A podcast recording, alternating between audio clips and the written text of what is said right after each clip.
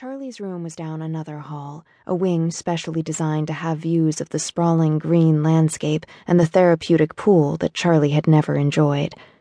He hadn't been much of a swimmer before, but every time I saw that damn pool outside, I wanted to punch something.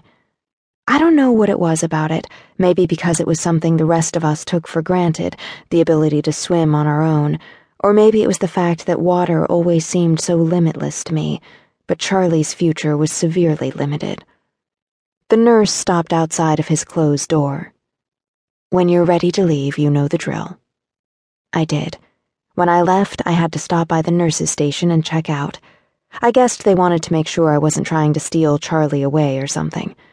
With a happy little nod in my direction, the nurse spun in her sneakers and power walked back down the hall.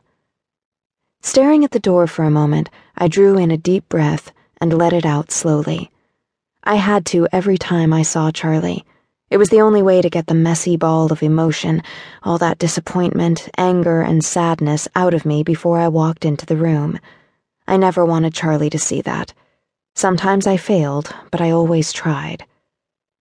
Only when I thought I could smile without looking slightly crazed, I opened the door, and like every Friday for the last six years, seeing Charlie was like taking a throat punch. He was sitting in a chair in front of the large floor to ceiling window in his chair. It was one of those Papa-san chairs with a vibrant blue cushion. He'd had it since he was 16, got it for his birthday just a few months before everything changed for him. Charlie didn't look up when I stepped into the room and closed the door behind me. He never did. The room wasn't bad at all, rather spacious, with a full sized bed neatly made by one of the nurses a desk I knew he never used, and a TV that I'd never, in the six years, seen turned on. Sitting in that chair, looking out the window, he was so thin, beyond willowy. Nurse Venter told me that they had trouble getting him to eat three square meals a day, and when they tried to change it to five smaller meals, that hadn't worked either.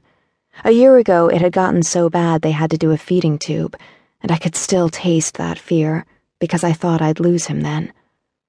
His blonde hair had been washed this morning, but it wasn't styled and was much shorter than how he used to wear it. Charlie had favored that artfully messy look, and he had rocked it.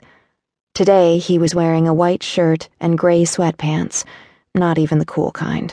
No, these had those elastic bands at the ankle, and God, he would have thrown a fit if he knew he'd be wearing them now. Rightfully so, because Charlie, well, he had style and taste and so much. Walking toward the second Papa-san chair with a matching blue cushion I'd bought three years ago, I cleared my throat. Hey, Charlie? He didn't look. There was no disappointment. I mean, it was there, that this isn't fair feeling, but there wasn't a new wave of the breath stealing dismay, because this was how it always was. Sitting down, I placed the tote beside my legs. Up close, he looked older than 22, years older, face gaunt, skin washed out, and deep, unforgiving shadows under once lively green eyes. I drew in another deep breath. It's ridiculously hot out there today, so don't make fun of my cut off shorts. Back in the day, he would have made me change out of them before even daring to step out into public. The weather people are saying the temps are going to be record breaking by the weekend. Charlie blinked slowly. Supposed to be really bad storms, too. I clasped my hands together, praying that he'd look at me. Some visits he wouldn't. He hadn't for three visits, and that terrified me, because the last time he'd gone that long without acknowledging me, he'd had a horrific seizure. Those two things probably had nothing in common, but still, it caused knots of unease to form in my stomach especially since Nurse Venter had explained that seizures were fairly common in patients who'd suffered that kind of blunt force trauma to the brain. You remember how much I like storms, right? No response. Well, unless it spawns tornadoes, I amended. But we're in Philly, basically, so I doubt there'll be any of them roaming around.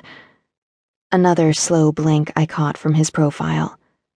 Oh, tomorrow night at Mona's, we're closing the bar to the public. I rambled on, unsure if I'd already told him about the plans. Not that it mattered. It's a private party thing. I paused.